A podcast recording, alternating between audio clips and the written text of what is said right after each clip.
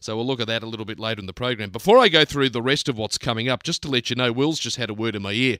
There's a car on fire in the Eastern Distributor. Now, the distributor is closed southbound.